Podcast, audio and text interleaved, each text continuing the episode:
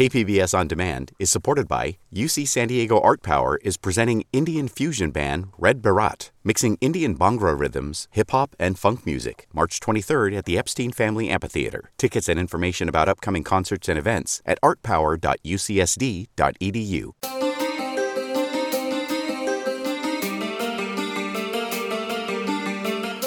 Welcome to another edition of listener supported KPBS Cinema Junkie podcast. I'm Beth Accomando.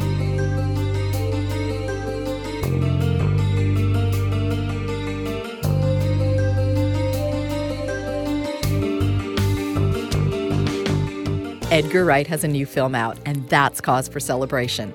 I fell in love with his work back in 2004, just before Shaun of the Dead came out. I had a friend who worked in a store that sold British import DVDs, and he told me to buy a British TV series called Spaced. It was directed by Wright and co written with its stars, Simon Pegg and Jessica Stevenson. The show was brilliant. Not only was it funny, but it was insanely clever and rich with pop culture references. Brian, did you notice that everything that transpired in those three films, and I mean everything, can be attributed to the actions of one very minor character? Who? The gunner on the Star Destroyer at the beginning of the first film. How come? Well, because if the gunner had shot the pod that C3PO and R2 were in, they wouldn't have got to Tatooine, they wouldn't have met Luke, Luke wouldn't have met Ben, they wouldn't have met Han and Chewie, they wouldn't have rescued Princess Leia. None of it would have happened. Chaos theory. I fell in love with the show, and then when I saw Shaun of the Dead, I knew I had found a new director to cherish. Any zombies out there? Don't say that. What? That? What? That? The Z word. Don't say it. Why not? Because it's ridiculous. All right. Are there any out there, though? Can't see any. Maybe it's not as bad as all that. Oh, no, there they are. I think originally one of the first ideas was was to call it Tea Time of the Dead. So it'd be like the English, you know, night, day, dawn, tea time. Not really. No, the the, the, the initial idea was to kind of do a almost like a companion film to one of the Romero films, in that to have kind of the story of two little people in an epic situation, really. I got to interview Wright and Pegg at Comic Con in 2004. We wanted to find our own twist on the horror comedy genre, and so the idea was to kind of have a zombie film that's not really about the zombies. I remember they weren't that well known back then, and the studio hadn't set up a room to do interviews, so I ended up speaking to them in a stairwell at Comic Con. Shaun of the Dead showed how to construct the perfect movie. It showed how to use opening scenes that are usually just padding in a horror film to genuinely make you care for the characters and to set up things that will pay off later. I think as well with this day and age is that you know films too often cut straight to the chase, and I think you lose a lot of time for character development. Like a lot of the films that we were watching and sort of like that inspired us, things like kind of Back to the Future, which kind of has like a good 45 minutes of setup before it really kicks off. Even something like Die Hard has kind of like a good half an hour of kind of setup, setup, setup before it starts kicking in. And I think kind of in this day and age that too many films kind of forget that. Or I think it's, it's, it's something that comes out of the way films are focus grouped and screened is that people kind of like, and even with our kind of film, we did get occasionally some kind of pressure to say, get to the first zombie killing, you know, get to the first death. That's when the audience really like it. And now you have to make the point, yeah, but the audience really like it because they're with the characters at that point. They've watched half an hour of people that they kind of like sympathize with, and then when they have to become killers, it's a much more shocking thing. So that's why it gets bigger laughs, is because we've had that slow burn build up to it. The film also used sound effectively to help reveal what waking up to the zombie apocalypse might be like. It did that by contrasting the buzz and noise of normal life with the quiet of a zombified populace.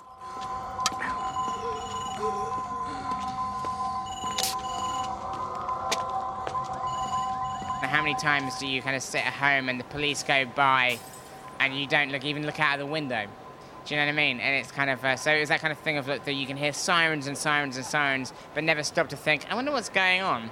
You know, it- and and, and and so it was kind of so something that we kind of thought was both kind of funny and scary at the same time. Is that just that idea of just car alarms and kind of like police sirens, kind of. And then actually, when it gets to the Sunday, when the zombies kind of like when it finally happens, it goes kind of deathly quiet for a bit. So we wanted to have a, a film where the first half an hour of the film is has got uh, like some kind of emergency siren going on in every single scene, and then on Sunday morning, like nothing. Wright and Pegg then delivered Hot Fuzz, which revealed their love for 80s action bromances, and World's End, where they ventured into sci fi territory. In between those films, Wright adapted the comic book Scott Pilgrim vs. the World. Scott Pilgrim? Hi, I was thinking about asking you out, but then I realized how stupid that would be. That's okay. You just need to sign for this, all right? So, do you want to go out sometime? I say yes, will you sign for your damn package? So, yeah, 8 o'clock? What I love about Wright's films is that he pays meticulous attention to every detail music, sound, editing, casting, cinematography. Everything works together in perfect harmony. And everything is in there for a purpose and generally pays off by the end of the film. Like Quentin Tarantino, he makes films that reflect his own love of cinema. But he doesn't have Tarantino's brash ego that can sometimes get in the way of his films. Wright doesn't call attention to himself, and the stylish flourishes that fill his films all seem to come organically from the material, so that we aren't ever pulled out of the movie to marvel at what he's done. He makes it all look so easy that we may actually overlook how truly skilled and meticulous he is as a director. I recently had the chance to do a short phone interview with Wright about Baby Driver. I may have gotten the interview in part because I saw him at the TCM Classic Film Festival, where he introduced Kentucky Fried Movie. I gave him a button I had made for the film for the segment called Catholic High School Girls in Trouble. He posted a picture of it on his Instagram account and said it was a great takeaway from the festival. So maybe that's what helped me get one of those limited time slots for an interview. And that's another thing about Wright. He's a genuinely nice guy and a true film geek. I had the pleasure of attending a film series he did at the New Bev. It was films that he hadn't seen, but should have. I went when he was screening The Adventures of Buckaroo Banzai, and he had made a special printout packet of information about the film. Then he introduced it and sat in the front row to watch the movie with the audience. And after the film, he hung out to talk about it. That was an amazing screening. Baby Driver is his latest film, and I've already seen it twice. Here's a trailer to give you a taste of what it's like. What is your name? Baby. Your name's Baby. B A B Y Baby. It's the one who say listen to the music all the time? Is he uh, mental? Mental meaning slow. Was he slow? No. He had an accident when he was a kid. Still has a hum in the drum. Plays music to drown it out. And that's what makes him the best.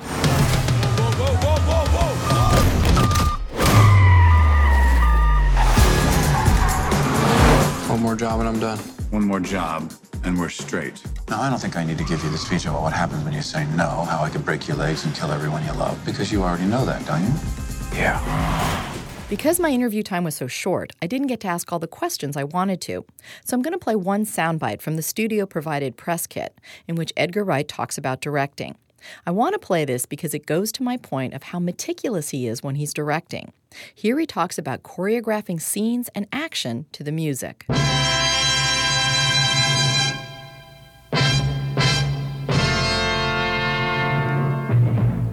Sometimes in action scenes, you would occasionally be able to play the music out loud. So in that opening sequence when he's walking down the street and getting the coffees, that song was playing, like Harlem Shuffle was playing out loud in the street. Other scenes, it's only in Ansel's ears, and maybe like Ansel has it in his ears, I can hear it on my headphones, and the camera operator can hear it, but nobody else. And then other times, we had to play like a click track or something, because sometimes when there's like guns firing, nobody can hear anything. so in those cases, then a, then a really amazing thing happens is the choreographer, Ryan Heffington, who is amazing genius, he would um, get the actors to think in counts. So say, for example, a scene where people are shooting in time with the music, he would get them to memorize this part of the rhythm.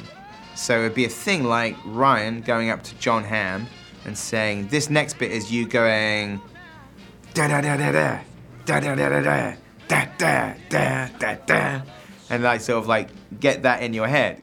And here's my interview with Edgar Wright.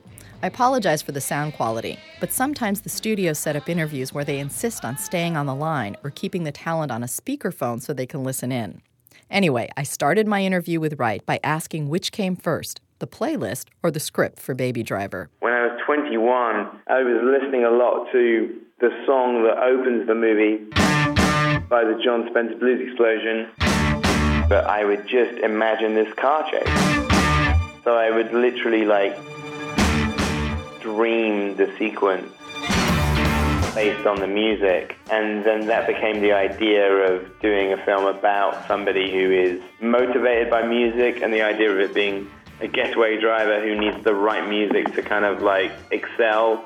And, um, and it kind of went from there really. But so over the years, sometimes the, the songs would dictate the scenes and sometimes sometimes the, the, the songs would dictate the themes, and sometimes I would have to find the right song to fit a scene, you know? So, how did the finished film, the car chases and the car scenes, live up to the dreams you had when you were in your 20s? Very similar. I mean, I would say probably better actually. Like, sort of, I think so. I think I kind of I couldn't be happier with how the film turned out. You know, you have this real passion for cinema and for film. So, how does that love for cinema kind of play out in your career choices and the kind of things that you want to do? Well, I think it's kind of sort of a bit of a no-brainer for me. Is I never think about what film I ought to make. I just think about what film I want to make. And I have to approach it that I I want to make films that if I hadn't have made them, I would love them. So that's really sort of the only thing that governs my choices is like, what kind of movie do I want to see as a film fan? But what you do so well is that you, even though a lot of your films or all of your films seem inspired by movies you love, you make each of these films completely your own without making them seem like they're just imitations. Yeah, I um I don't know. I mean, I I, I think that's just the, the way that my like sort of um, brain works is that I, you know, whether, in some way I want to take the genre that I love and subvert it in some way. So Shaun of the Dead is like a zombie film through the um, through the structure of a romantic comedy. This movie is like a heist movie, but filtered through the music that the lead is listening to. So it's always like trying to sort of find. I mean, I, I couldn't. I didn't know if I was interested in doing just a straight heist movie because I kind of think, well, I've seen hundreds of those, and like, so what's the new angle? So that's the thing is, I'm sort of looking of a different way of like refracting something that I really like to make something different. What did you feel that you were kind of refracting in this one? I guess it's the idea of seeing a heist film through the eyes and ears of a, a unique character. 8:30 start in the AM. Questions. I got a question, Doc. Why would I believe phones over here heard the goddamn word you said? You lay down your whole play. He ain't even listening. Baby?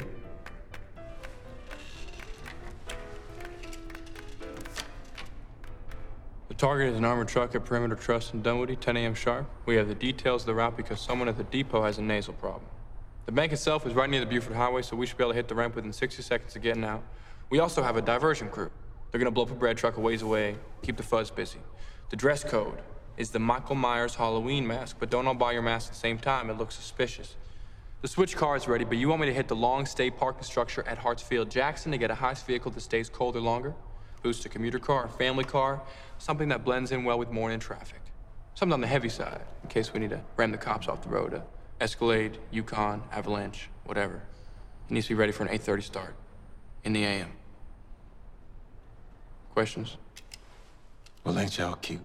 That's my baby. And so, you know, Baby is both like a young apprentice within a gang. So to see like a movie, like sometimes those people are like subsidiary characters, or, or you know, it, seeing a movie where like sort of like it's actually an inversion of what you normally see. Like in Goodfellas, you know, Henry Hill is a sort of a, a youngster that wants to be a gangster, whereas at the start of our movie, Ansel Elgort was already like a veteran driver and actually wants to kind of get out of it. So he's kind of like sort of wants to jack it in at the age of 20. So I think it's that thing about like sort of, they're, they're all about people making kind of like grown up decisions. And in a sense, like, you know, baby's decision to sort of like try and leave the life is his, his life first, that adult decision. I guess the other thing that then obviously the huge part of it is that not only you seeing it through the eyes of this young character, but also you're experiencing it through his like ears. You know, you hear the songs that he is hearing, and that, in a lot of ways, kind of like motivates the movie. What's you listening to? Oh, let me check. Tequila.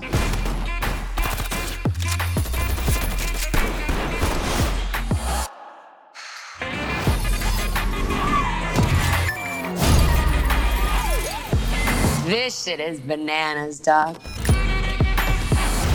Tequila.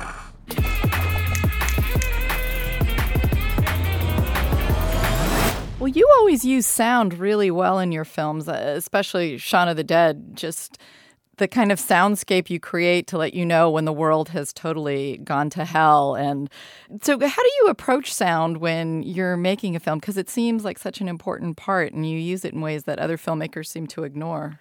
I think you just always got to think about that. You know, if you're not if you're not using sound well, you're you're robbing yourself of like 50% of the experience. I think it's just something where it's always that fun to play with the soundtrack and the sound effects and how those things combined together with the visuals can give you more information, less information, be imaginative with the use of sound and music.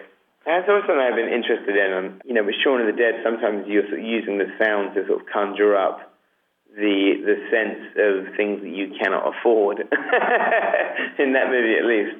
So I think it's always been something that's interesting to me is how you can utilize sound to sort of just enhance the entire experience. I mean, this movie is sort of becomes a movie about sound, you know. And you also have him playing with sound too, creating his little kind of songs and raps that he does at home. Was he slow? No, no. Good, good kid. Devil, devil, devil behind the wheel. Was he slow? Retarded means slow. Was he slow? No, no. What the hell else more do you know? Devil, devil, devil, devil behind the wheel. Retarded. Yeah, absolutely. That was something I thought would be a fun idea. Like I like when uh, of this artist. In fact, the people, the person who actually made the song does songs like that. This a Montreal DJ called Kid Koala. He actually did that track. He's a good kid. He's a, he's a good kid. De- devil behind the wheel. Was, was he? Was he? Was he slow? You know, I always like not people that make music out of found sound or like audio recording. So I thought it was an interesting thing for him to be doing. And in terms of the character, it's like he's mythologizing himself, which I think in turn is his way of compartmentalizing the guilt. That like wherever like he he's fooling himself that he's not a criminal at the start of the movie, and I think creating this somewhat romantic persona of this daredevil getaway driver is actually a way of um, distancing himself from the real repercussions and of the crime. But then the movie sort of becomes about having to take responsibility for your actions. Is that Baby can keep on driving, but at some point he has to face the music.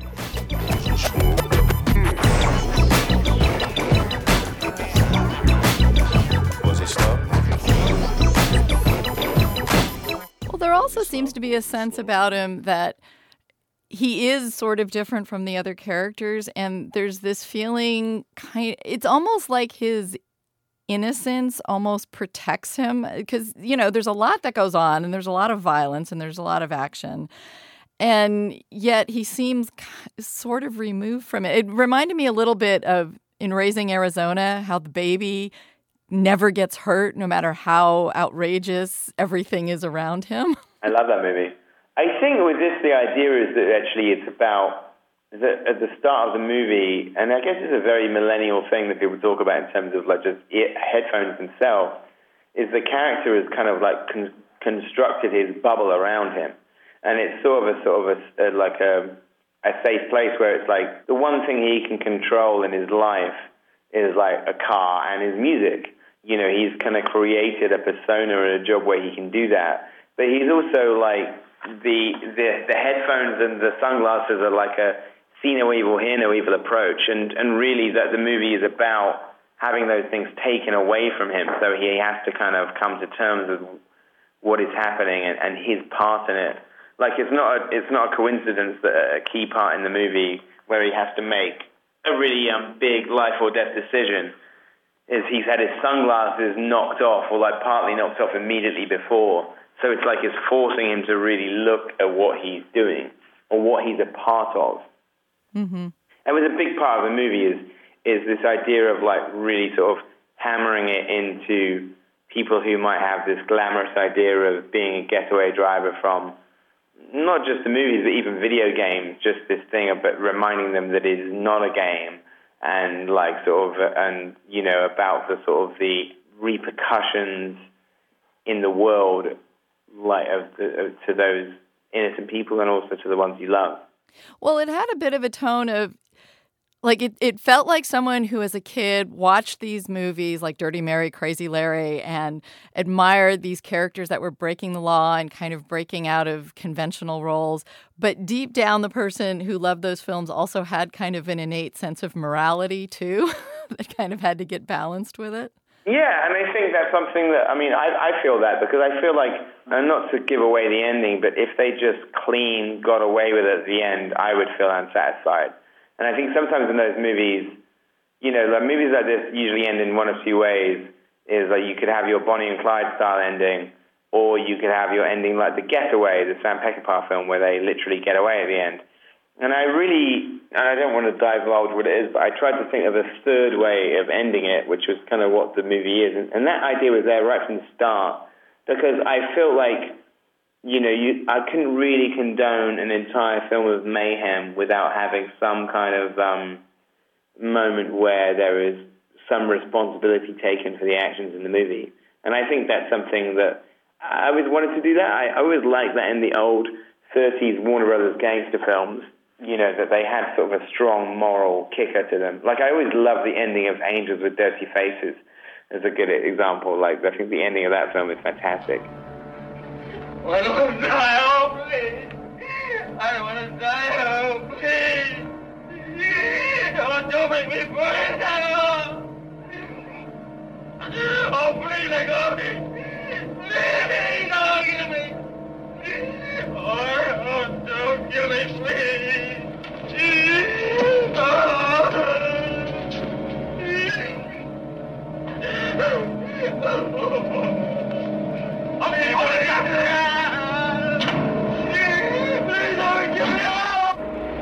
You've mentioned a lot of films that have car chases and, and a lot of action and heist in them. But one thing that I was thinking of when I was watching the film is it also seems influenced by Hong Kong movies in the sense of action defines characters in a way that isn't isn't used as often in American films? Yeah, no, I think that's um, I think that's true, and I mean I'm a big fan of. I watch a lot of kind of Hong Kong movies at are a very formative age.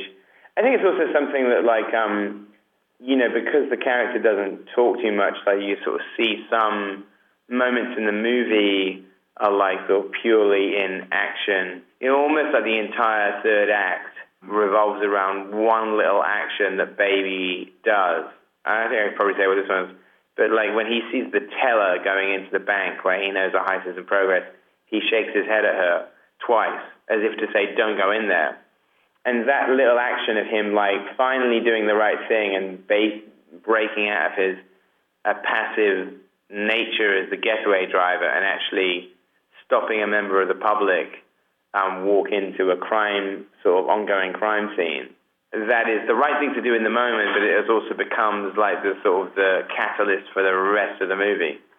But I like that because it's like a big, big moment in the script, and in, and in the movie that is not like a line of dialogue. It's just an action. The way he handles the car, because the, there is a, not a lot of dialogue in it, and there is a lot of action. But how did you want kind of the car scenes to kind of define who the different characters were? Because there's other people who drive also. Well, I think one of the things that um, that I think is interesting in the film is that Baby is uh, the cars are kind of somewhat disposable to him. So it's it's actually sort of like you know a, a, an action film where the hero doesn't have a signature car; he sort of steals different cars at different points. So to me, it becomes it's like sort of more about the ride than it is about the vehicle. So I thought that was kind of interesting. Is that he's like a a sort of a savant uh, uh, driving, but not necessarily linked to any one particular car. He can sort of drive anything. Okay, well, thank you very much for your time. And I just want to say, I met you briefly at the TCM Film Festival, and I'm the one who gave you the Catholic schoolgirls button. Ah, I love it. I, I, I hope you saw my Instagram. I took a photo yes. of it. I love it dearly. Well, I'm very happy that I was able to give that to you because you gave a great introduction for that film. Oh, what a blast that was. Can you imagine having to introduce those four? It was amazing. It was. It was a lot of fun. And they, what was funny about that is because it was so late, it was at midnight. Yeah. And I think they didn't realize it was at midnight, and they were like, oh, are we going to be too tired? And um, after Top Secret. And then, of course, as soon as they got on there, they're like sort of just the funniest interviewees. It was amazing. Oh, it was great. And you handled it all well, keeping them all kind of uh, on topic. Thank you. Thank you. Bye bye. See you soon. Bye.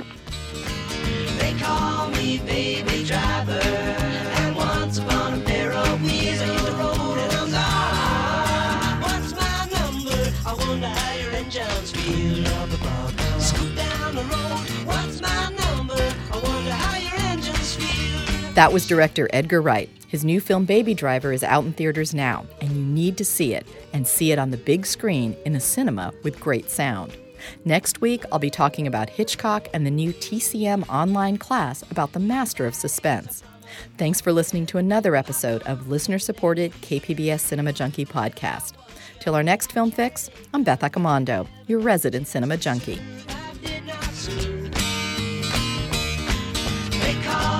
Baby driver.